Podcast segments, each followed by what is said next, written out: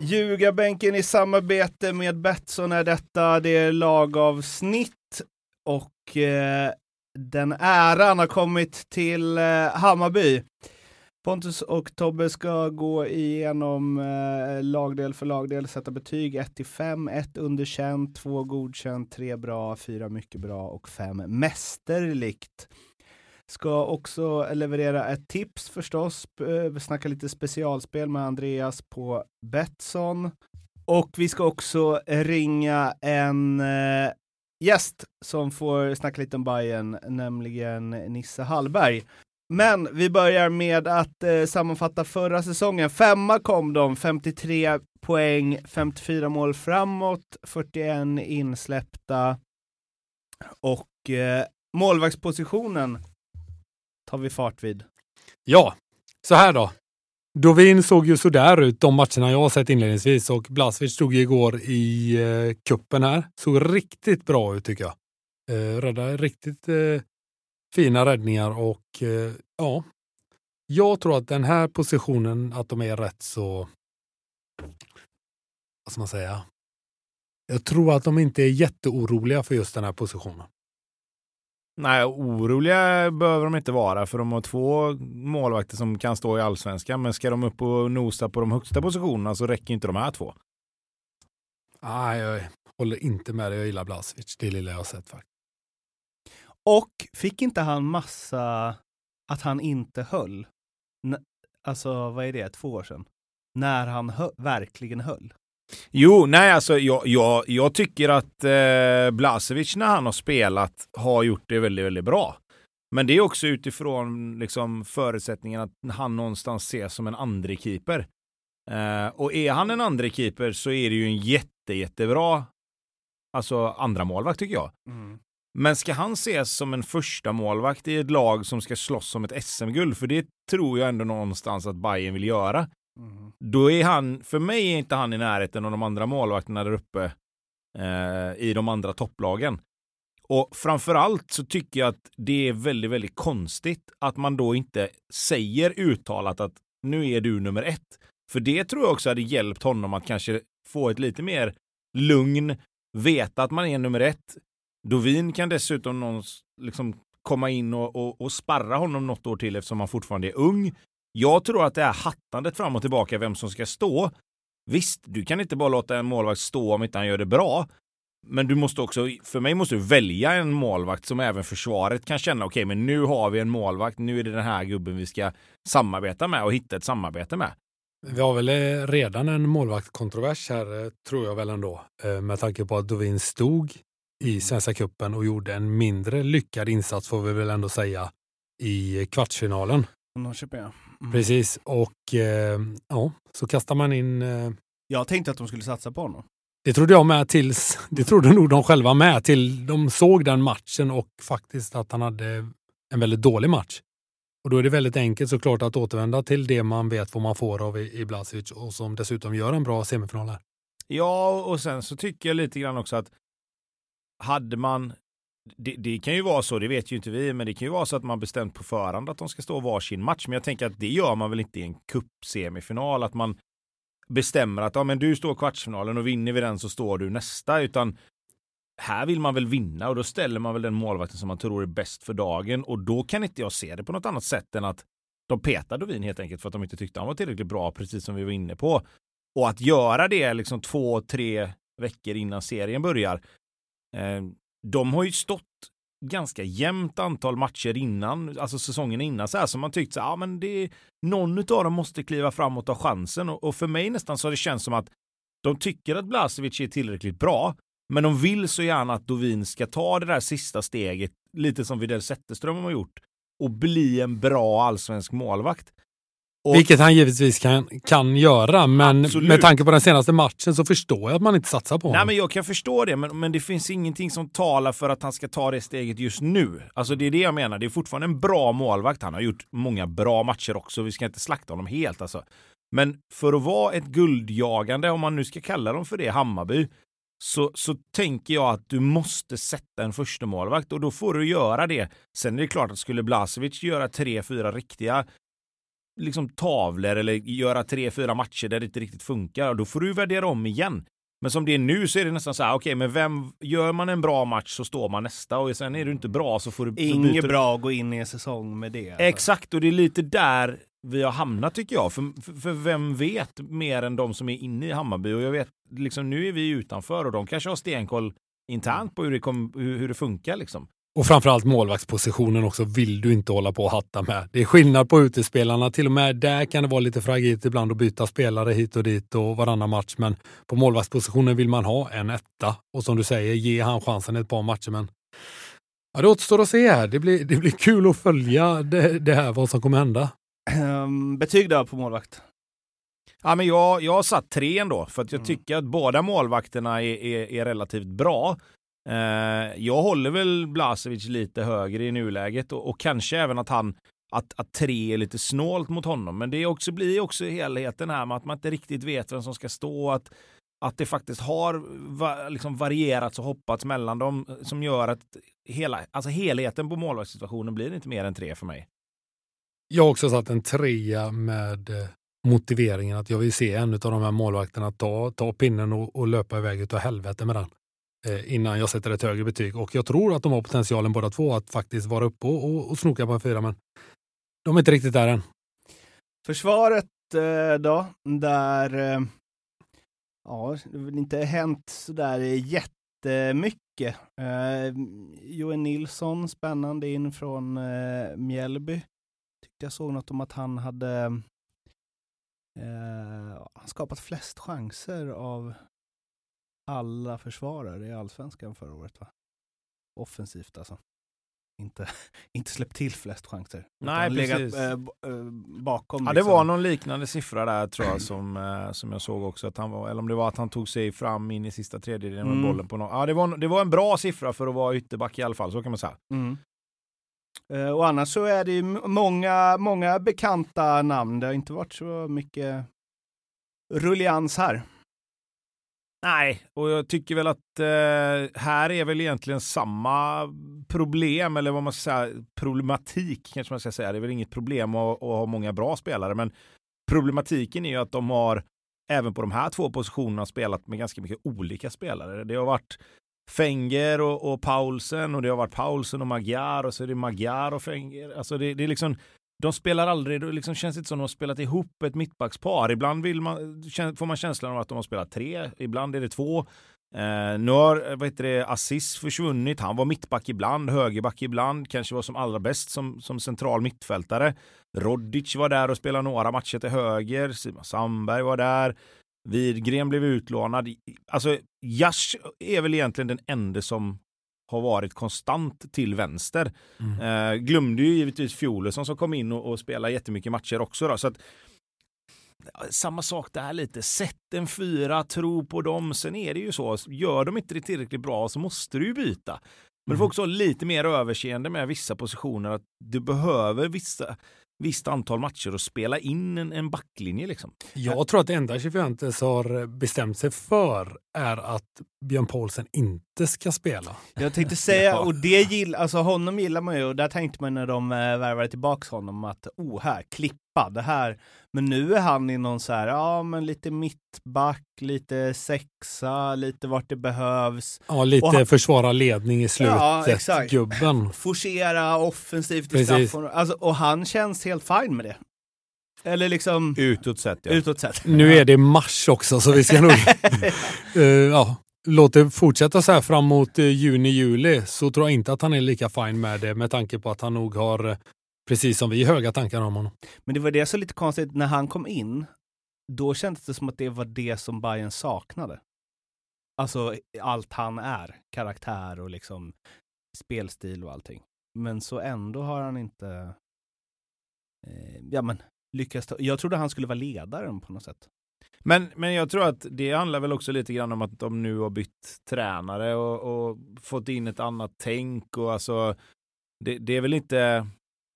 Det är väl inte otänkbart att nye tränaren vill se lite finare fötter och liksom kanske värdera det på ett lite annat sätt än kanske kraft och styrka i försvarsspelet, så som som Paulsen mer är. Han är ju liksom en spelare som vill ha spelet framför sig, som är fin i duellspelet och framförallt är det lite längre spelet mot sig och kunna gå upp och ta alla de duellerna och ha någon bredvid sig som kanske samlar upp smulorna som blir kvar av den där duellen liksom. Och det kanske värderas annorlunda med den här tränaren som kommit in nu. Vad jag förstår så är han mer en spelande, kanske mer bra fötter på mittbackarna än vad Milos var med Hammarby förra året, även om de ville spela också såklart. Vi pratade ju det lite off-pod förut, just det här att blanda, ha två olika mittbackstyper kontra att ha, alltså, prioritera bra på fötterna till exempel. Det har gått väldigt mycket åt det hållet nu, att man vill att de ska vara så jävla bra med fötterna. Man nästan ibland glömmer av defensiven. Jag tror precis som Tobbe säger här att man känner att man behöver inte Paulsen. Man prioriterar hellre att ha två riktigt skickliga med bollen. Som jag ändå tycker de andra är lite skickligare än vad Björn Paulsen faktiskt är. Inte så att han är en dålig spelare, men han är väl kanske egentligen den bästa försvarsspelaren när det kommer till det här närkampsspelet in i straffområdet och så. Men det blir mindre och mindre av det. Det blir mindre och mindre inlägg i luften och så här. Och de här stora spelarna behövs inte på samma sätt som de behövdes förut. När det är derbydags, då kliver Björn Paulsen in. Överallt är han då. Ja, vad ger ni försvaret för betyg då? Jag gett dem 3 av 5. Just det, det är rätt svårbedömt tycker jag ändå. Jag tycker att det är många bra spelare och de har en bra bredd. Men det är väl den absoluta spetsen jag känner att jag saknar lite här. Ja, jag har varit lite snällare, konstigt nog.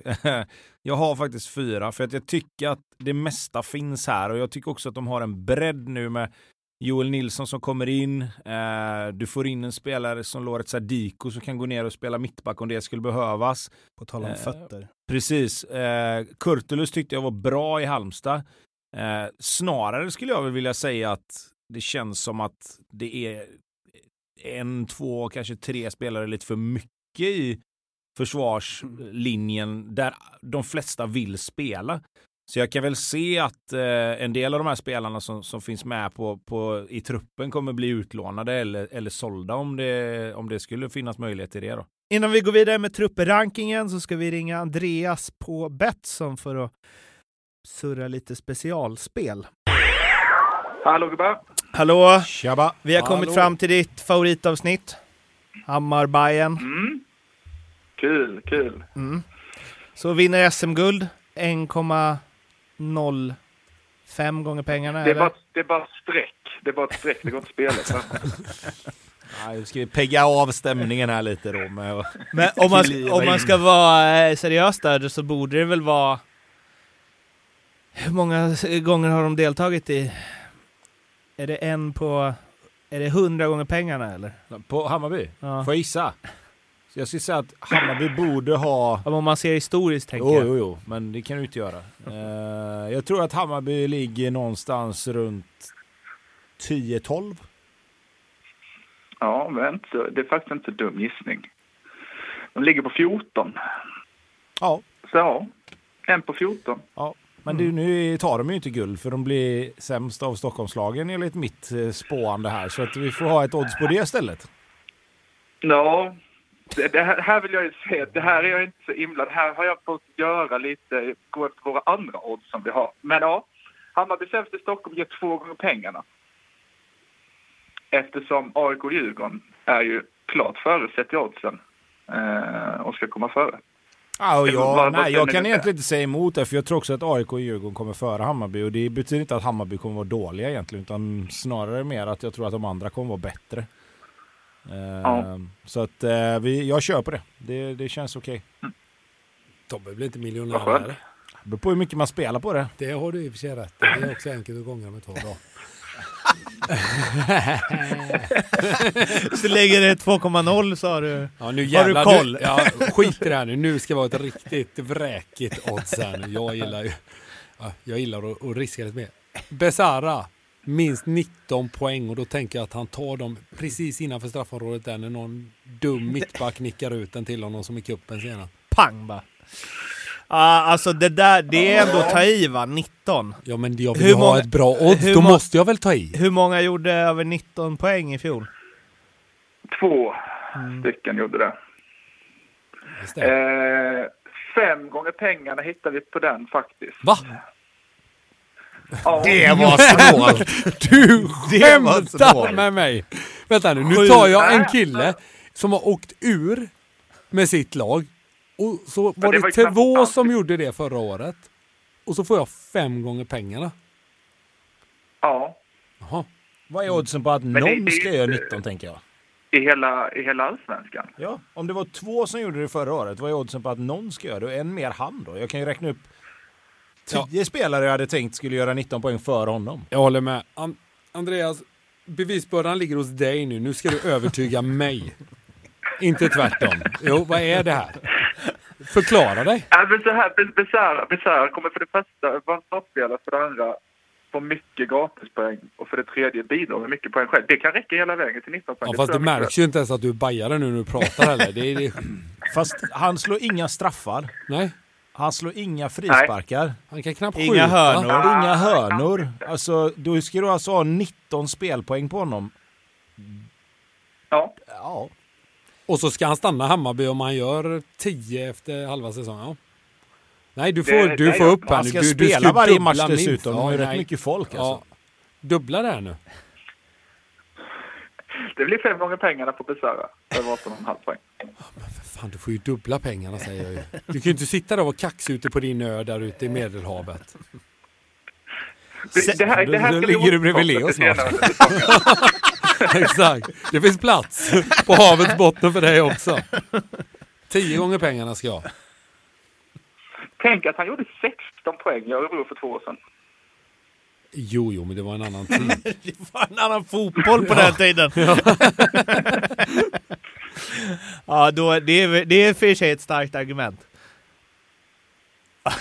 10 gånger degen ska jag. Och det är mål och poäng mot Norrköping här i kuppen. Och det är mål mot Elfsborg. Fast det gills väl inte i kuppen? Ja. Han har 3 poäng här nu. Nej, precis. Allsvenskan vill jag ha. 10 gånger degen ska jag. Kom igen. 5 gånger pengarna. Han är stenhård alltså. Vi kan ringa tillbaka sen när Bešara har gjort 3+2. Ja. Jag tyckte det var snålt. Vi följer upp det här under säsongen. Det gör vi definitivt. Kanske kan korrigeras hur många poäng Bešara gör sista 20 matcherna och sånt.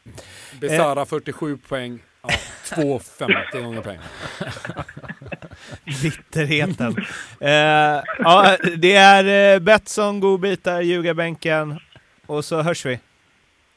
Det gör vi. Ha det bra. Dessa spel hittar ni på Betsson under godbitar och sen ljugarbänken. Kom ihåg att du måste vara minst 18 år för att spela, och behöver du hjälp eller stöd så finns stödlinjen.se.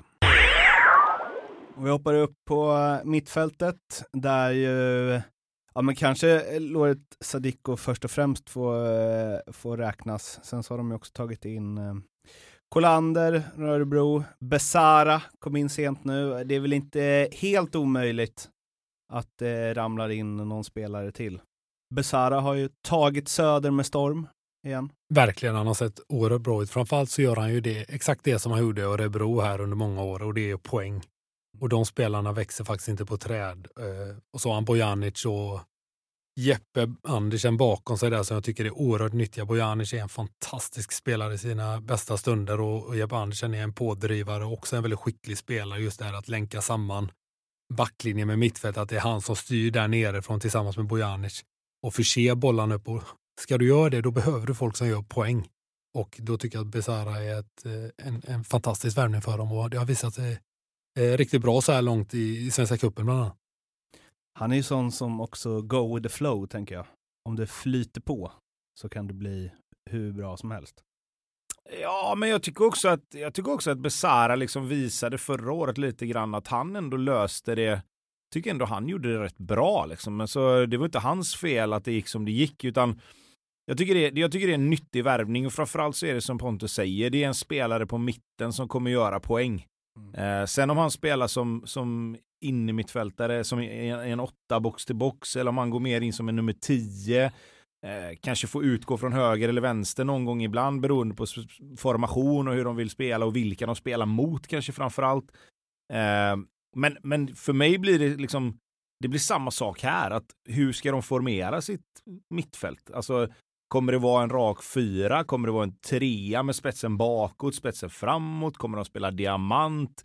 Liksom, alltså, det finns så många spelare även här som räknar med att få spela. Och det är klart att det är ju jättebra för en tränare att ha så mycket valmöjligheter. Men det blir också en, liksom, om vi snackar om en gruppdynamik där du måste ha en ganska tydlig hierarki att de här 4-5 spelarna är de vi litar på. Sen har du några till som slåss om resten.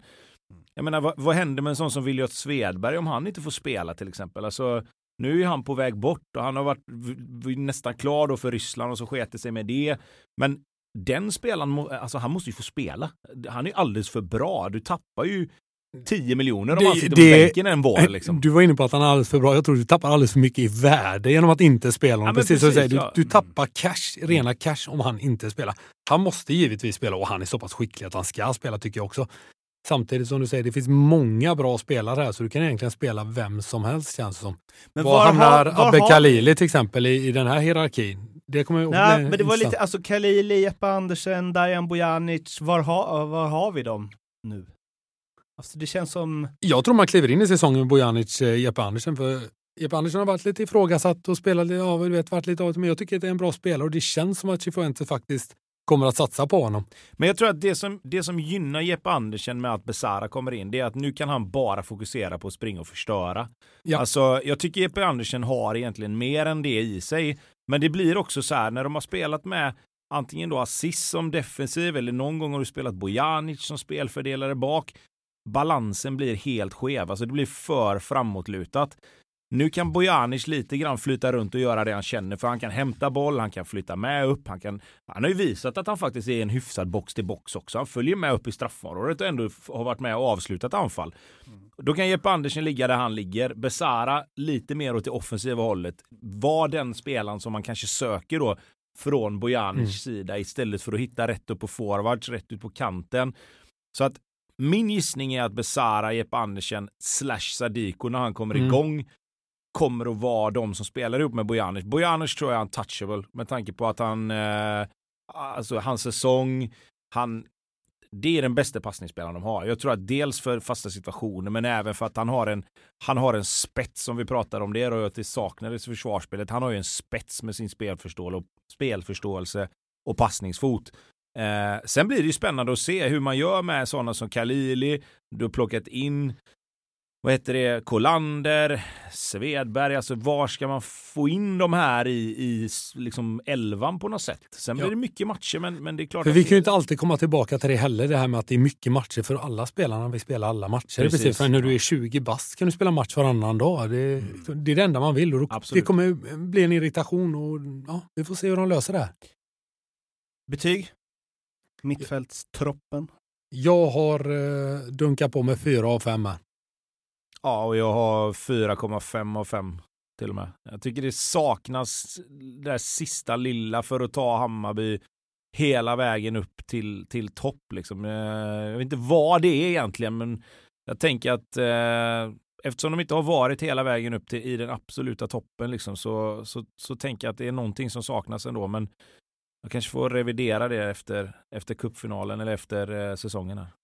Och om vi då pratar poängspelare i form av Bešara så har vi ju 2 anfallare i Astrid Selmani och Gustav Ludvigsson som gör en del poäng. Och man tänker ju typ wow när man ser det. Och sen så just i fjol hade de också Amo där.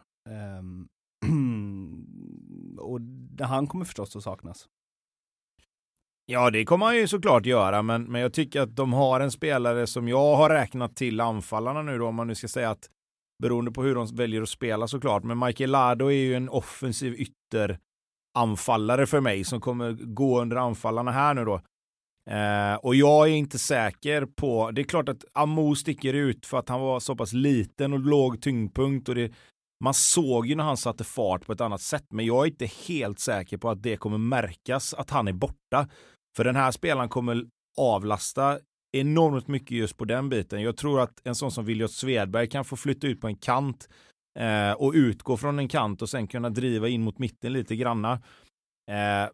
Så att jag är inte säker. Det är klart att det kommer märkas kanske till en början. Lardo ska in i allsvenska tempot och hela det här. Han gjorde en del matcher förra året men för att få sitt riktiga genombrott. Jag tror att jag säger så här då, jag tror inte att saknaden av Amo kommer bli så stor som folk tror. Är det en 5+ anfallsuppsättning? Nej, det är det väl inte riktigt. Däremot så är jag barnsligt förtjust i just Ludvigsson och Selmani. Det är så mycket energi och det springs och det skriks och det görs mål och det är inte så snygga mål alltid. Men jag är barnsligt förtjust i de här två och just på grund av det så tror jag väldigt mycket på Hammarby. Lite sånt, då kan man skicka ut en lite mer lirare på en kant som gör någonting annat. För de här två kommer de uppehåller en backlinje själva hela tiden i 90 minuter. Och så länge de två är friska så är jag rätt trygg med att det kommer bli väldigt mycket mål framåt för Hammarby. Sällan man ser som kombination av jobbig och ändå poäng som de två är. Ja, precis. Lite som vi har pratat om innan med andra anfallare här, så tycker jag att de här två, de liksom inte bara, som du säger, de är inte bara jobbiga utan de hittar även sätt att göra mål på, är grisiga och jobbiga att möta i 90 minuter. Spela mittback mot de där två i 90 minuter, man har ju kräkts alltså. Nej, ingen superskräll att du gillar Gustav Ludvigsson. 1,10 tillbaka på Betsson. Vad blir det för betyg då? Jag satt 3 av 5. Va? Nej, det var inte alls det. 4 av 5. Jag tänker, vad fan, nu är du lite väl... Vad du pratat om? Nej, jag 5. Alltså, ja, för grejen är så här att, vad gjorde de ihop förra året? Det är garanti på 30-40 poäng på de två ihop. Och har du 30-40, jag menar, du snackar 15-20 mål och nästan 15-20 assist ihop på de två. Men har de pikat förra året? Fast det sa man ju om Ludvigsson även efter första året att ja, men han var bra liksom, men han var också bra i ett ganska blekt Hammarby. Kan han liksom svara upp till det? Och så var han ännu bättre förra året. Ja, men nu tror jag min take på det är att du köper det. Det här var liksom det bästa de hade förra året. Och kan de hålla upp det? Absolut. Då är det hur bra. Då är det 5 av 5. Lite tveksamt om de lyckas det, för de var så in i helvete bra. Nej, jag som jag sa, det må vara hänt, men det har ju inte hänt ännu i så fall. Så att jag tar det på att de faktiskt var helt jävla makalösa förra året. Sen kan du komma med din 4 mål där mot Kalmar i sista omgången, men facit är fortfarande att de gör sina 30-40 poäng varje år tillsammans, och det räcker gott och väl för att få 5 av 5. År. De har gjort det ett år. Men alltså, de har gjort det 2 år. Ludvigsson är inne på det svåra 3:e året nu. Ja, men det kan man ju kalla varje år i så fall om man vill vara pessimist. Men... Ja, och sen så Martí Cifuentes då, som alltså utan att ha bra koll på honom så gillar jag det bara. Ja, men han har gjort det bra i Ålborg. Pratat lite med Oskar Hiljemark där i Ålborg på våran kära tränarkurs där. Och han gillade honom liksom.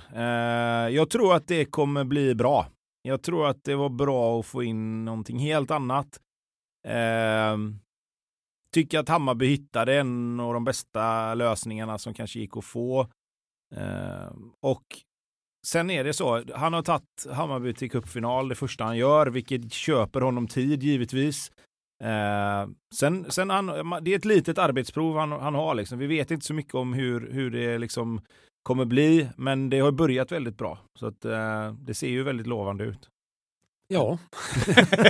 Vad har vi på Cifuentes? Bra namn, bra uttal från mig. Mera så har vi inte än så länge. Däremot så gillar jag att han får den här lilla sköna starten som Hammarby har i Allsvenskan. Första 5 matcherna är det väl egentligen där han kan sätta tonen ordentligt. För där är det nästan att 15 poäng ska in the bag. Om du frågar mig, de möter Helsingborg hemma först, Sundsvall borta, Mjällby hemma, Degerfors borta, Sirius borta. Ja. Degerfors borta på gräs kan man ju se att de har lite problem med i och för sig. Visst kan man det, men samtidigt ska du vara med och verkligen snacka om att vinna Allsvenskan så här nu som Bayern alltid vill göra, och till en början så behöver man faktiskt vinna de här matcherna. Ja, det har väl ett poängtapp med det där kan väl fungera, men utöver det så en bra uppgift att starta med och få lite medvind tänker jag, och 15 poäng, 16-4 i målskillnad. Allt annat är underkänt första. 16-7 kommer det vara. Och om vi kommer tillbaka 5, till hela Hammarby där. Bra agerat med Milos där tycker jag ändå. Tycker jag ändå Jesper Jansson gör med bravur. Att han sätter ner foten direkt och skickar. Mm. Det tyckte inte ni? Jo, jag lägger ingen värdering. Jo, det var ingen värdering. Du sitter ju i en podd, du måste värdera. Ja, men jag säger så här, eftersom jag inte vet exakt allting som har sagts eller gjorts bakom stängda dörrar så finns det liksom ingen... Fast de har ju inte gjorts. Problemet var väl att det inte gjordes bakom stängda dörrar. Nej, men så här då. Alltså, om han har åkt iväg utan att ha haft lov att göra det så är det klart som fan att de måste göra någonting åt det. Men det finns ju alltid, liksom, det är alltid två versioner, det är alltid två sides of the story. Liksom. Och vad jag fattar det som så är det inte helt 100% vad som egentligen har hänt där. Vilket gör att, ja visst, det är lätt att gå på Hammarbys sida här. Nej, team Jeppe Jansson här. Ja. Nej, jag säger inte att jag inte är det, men jag säger att jag kan för lite och har läst för lite om hela situationen, alltså detaljerat. 1, X, 2 på Tobbe. Om du undrar varför vi tagit in dig i podden så är det för att de här nyanserna ska bort. Vi måste ha bort 1, X, 2. Ta ställning. Vad får han för betyg då? 3 av 5 av mig. Jag har 3,5. För jag tycker ändå, går man till cupfinal direkt så har man ändå förtjänat att vara lite mer än bra. Då landar vi på 20 av 25 från Tobbe och 17 av 25 från Pontus. Nu ska vi, innan ni offentliggör era tips var Hammarby hamnar den kommande säsongen, ska vi ringa upp Nisse Hallberg. Se vad han tänker kring Bayern. Nisse? Ja? Det är Ljugarbänken här. Så.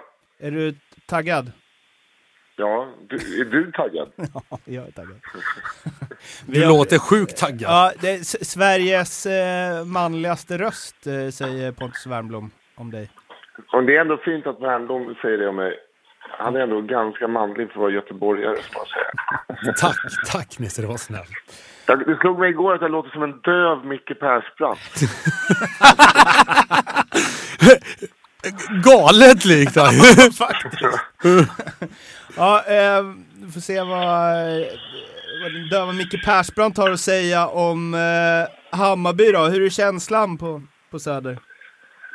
Ja, men det brukar ju vara sämre känslor. Nu är det ju en jävligt fin känsla som att vi slapp Djurgården hemma i final i kuppen. Mm. Och får möta Köpinget, höll jag på att säga. Det är så töntigt att säga det när man är ett AB. Det är avskönt att möta Malmö på plast. Så att folk ser ut med hopp om att vinna en till liten pokal. Svenska Kuppen är hett nu för tiden alltså. Ja, för Bayer är svinhett. Det är ingen tabell där som man liksom behöver titta på. Utan... Det är väldigt tydligt hur det går i Svenska Kuppen. Om det är bra eller dåligt. Och det är kul med vinna och försvinna också. Det är inga krusiduller. Man fattar upplägget även med 2 i promille. Typ. Men Pontus, du måste ju tycka om kuppen mest också. Ja, fast det är ju bara ett lotteri. Det är ju det. Vem får hemmaplan? Det är er, kanske. Men det är ju att man inte... Alltså i tabellen, om det går dåligt kan man ändå börja hoppas. Man kan liksom greppa efter halmstrån. I kuppen är det så tydligt. Antingen när man är inne eller som man är ute. Ja. Ingen snack. Ja, Bayern har varit inne över 15 omgångar nu, så det är kul. Kanon. Vi pratar lite målvaktssidan där, att man ju alltid gillar när ens lag går in med att man inte riktigt vet vem som är första målvakt när säsongen börjar. Ja, det tycker ni att det är kul? Nej, det är väl det sista man vill ha, tänker jag. Ja, men det är ju... Men ja, efter senaste Bayern-fighten så... Man gillar ju att hålla på en 19-åring också. Mm. Men jag gillar ju att hålla på en andra keeper. Ja, det är ju det ni har. Vår Blažević, linjemålvakten från helvetet. Alltså, jag blir... Han ska ju bara in. Ja, otrolig målvakt, jag håller med dig. Alltså, han är ju målvakt som målvakten var förr i tiden. Ja, verkligen. Så att det är lite pom-pom. Liksom. Det är alltså... Vi sa ju det förut, det är tur att det är mycket inlägg längs marken nu för tiden. Ja, jag släppte in upp bakåt. Där är han ja. Jag är nästan lite så att jag vill ha tillbaka Gianluca Curci.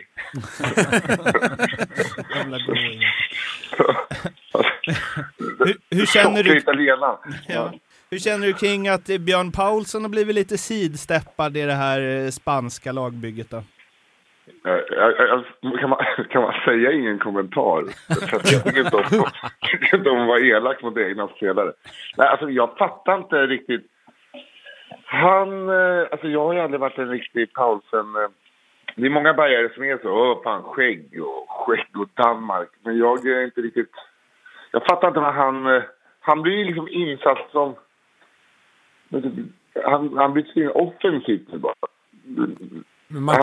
Man kan ju inte se ut mer som en bajare än vad Björn Paulsen gör i alla fall. Det är väl det man tycker om först och främst med honom, tänker jag. Ja, men sen... Jag vet inte. Alltså jag tycker att han har väl liksom använt sig till som Pontus. Han passat in någonstans, eller vad tänker du? Ja, alltså, men ändå passar han in jättebra på konstiga ställen. Ja. Men vem liksom känner du igen dig i truppen då? Jag känner igen mig. Ja.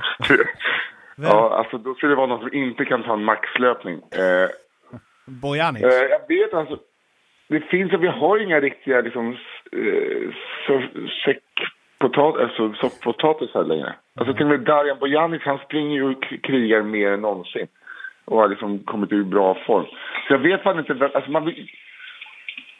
Vad fan är jag? Biten? Ja. Det är en fin hyllning. Det är alltså, för att de är så jävla bajare, de är blivit proffsiga ju. Är du lite lost i ditt supporterskap? Det låter nästan... Men gud nej. Men det är så chockat att se att alla dyker upp och sådär. är det till och med lite tråkigt, Nisse? Känner du att du... Det är för förutsägbart. Man behöver ju någon loose cannon. Var ska Vilja Svedberg in i en Hammarby-elva någonstans? Vart ser du hans plats, liksom? Ja, till att börja med så tycker jag att jag vill se någon starta till att börja med. Och sen, men sen är allting så jävla svårt nu. Jag är så jävla bett. Jag är ju... Jag bara, nytt system nu killar. Och då känner jag bara så här, nej. Nu måste jag lära mig vad folk ska spela igen. För jag var så jävla trygg nu. Men nu liksom har det ändrats igen. Så han får... Det är så jävla mycket oklara filurer på... mitten. Så att han ska ju hålla sig lite högre bara. Angenäma problemen då. Ja, alltså vi har ju väldigt bra på mitten nu. Och att få ha kvar honom och inte släppa honom till Ryssland under pågående krig är också väldigt väldigt skönt. Diskar du? Vad sa du? Diskar du? Nej. Stapla porslin bara. Jag undrar vad du börjar göra det nu. Nu diskar jag. Putsa silver. Ring gärna runt 1 för då ska jag diska. Ja, då behöver jag något att göra. Ska jag diska. Men blir det guld eller? Men kuppen blir ju nog det. I alla fall. Och sen, alltså det är jävla svårt också. Alla värvar ju så jävla bra. Och Bayern skulle behöva få in 2 stycken som vill vara i Bayern och inte gå som bossman.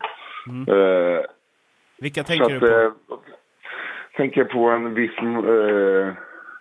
Tankovic där. Alltså det var ju snack om att han skulle komma tillbaka. Men det är inte, tycker inte att man släpper tillbaka någon som inte ville vara där till den första början. Och jag fattar att folk vill sticka iväg ut i Europa. Men om de kommer tillbaka efter ett misslyckande, då är man nog inte supertaggad. Men jag vet, det är så jävla svårt. Det är om vi skulle få in Bubbis då. Som Gambia. Ja, han har stått av massa nu. Ja, helvete. Han är så gullig. Jag kollade, han fick en dokumentär på 1,5 timme. Han ska in. Det är min grabb. Bubbis. Nice. Bubbis och Erabi. Det är mina grabbar. Se om Jeppe Jansson... Han är så jävla dyr. Och det är det som jag blir jävla. För jag tycker han är en sån riktig videojugg-värvning. De saknar man ju varje år ändå. De görs inte längre. Fan vad tråkigt. Det är för bra scouting nu för tiden, tyvärr. Ja, det är inte det är för lite mer shoot from the hip entertainment. Och Cifuentes, vad har du för känsla? Jag tycker han känns bra. Han är riktigt tråkig att lyssna på presskonferensen. Han är så liten. Så. Det brukar vara ett gott tecken. Ja. Ja, alltså Ja, alltså, ja, men om du tänker på Mjällby, det var ju hemskt att lyssna på. Det var ju liksom, de presskonferenserna höll på liksom i 1:20. Men jag tycker att den senaste matchen såg det svinbra ut, även fast det inte var en bra match. Men man börjar se en ny form av spel växa fram, och det tycker jag var jävligt kul. Får hoppas att Rosenborg håller sig borta då. Ja, fy fan. Bort. Ta inte in bara en vindögd serb med vit polo igen. Han får vara i Malmö. Ja, det är mycket i den här cupfinalen som eldar upp. Jag förstår att fokus är där. Men... Ja, men alltså, fattade om det hade varit Djurgården på Tele2, då hade ju... Man hade inte överlevt det. Alltså varken... Hela säsongen hade varit förstörd vid en förlust. Ja. Så det är ju skönare med Malmö, för de får man förlora mot, för att de är ett köpegäng. Vi börjar där och avslutar där. Men tips också, vart hamnar ni i Allsvenskan? Jag tror Bayern kommer i alla fall topp 3 i år. Mm. Så att vi slipper ha den här långa jakten efter en Europaplats. Så jag hoppas att tror topp 3. Jag tror att AIK kommer floppa rejält. Och så kommer Djurgården tyvärr gå starkt med Malmö. Mm. Så jag tror vi kommer ligga runt 3-4. Låter vettigt. Du, nu kan du diska. Jag diskar, jag skulle sätta på lite mer kaffe kanske. Kanske det jag gjorde. Tack för att du ville vara med. Ja, tack. Ha det bra. Ha det. Tack så mycket. Hej, hej. Ja, var har ni Bayern då i tabellen? Jag satt dem som nummer 4. Mm. Ja, jag har ju dem som nummer 5. Tycker ju att det finns fortfarande lite väl mycket Bayern kvar över det liksom. Det har varit lite så här 4, 5 och 6 mål framåt, men även lite öppna spel. Men får de ordning på det så kommer Hammarby vara med och blanda sig på riktigt. Så att vi får se vad Cifuentes kan göra här. Kan de styra upp försvarsspelet lite grann, så ja, då kan det bli kul på Söder. För mycket Bayern om Bayern. Men annars... Ja, lite bra. Så. Ja, men jag tycker det. Det är ju som vi har snackat om där, att deras DNA har ju varit liksom att göra 6 framåt och släppa in 3. Kan de spela mer 1-0 som mot Elfsborg i kuppen här senast, så kommer de vinna fler matcher i längden på det, tror jag. Mm. Det var det om Hammarby. Följ oss på Instagram, följ oss på Twitter, Ljugarbänken på båda ställena, och sen får ni gärna prenumerera på podden också, så missar ni inga framtida avsnitt. Hörs snart. Hej då. Hej.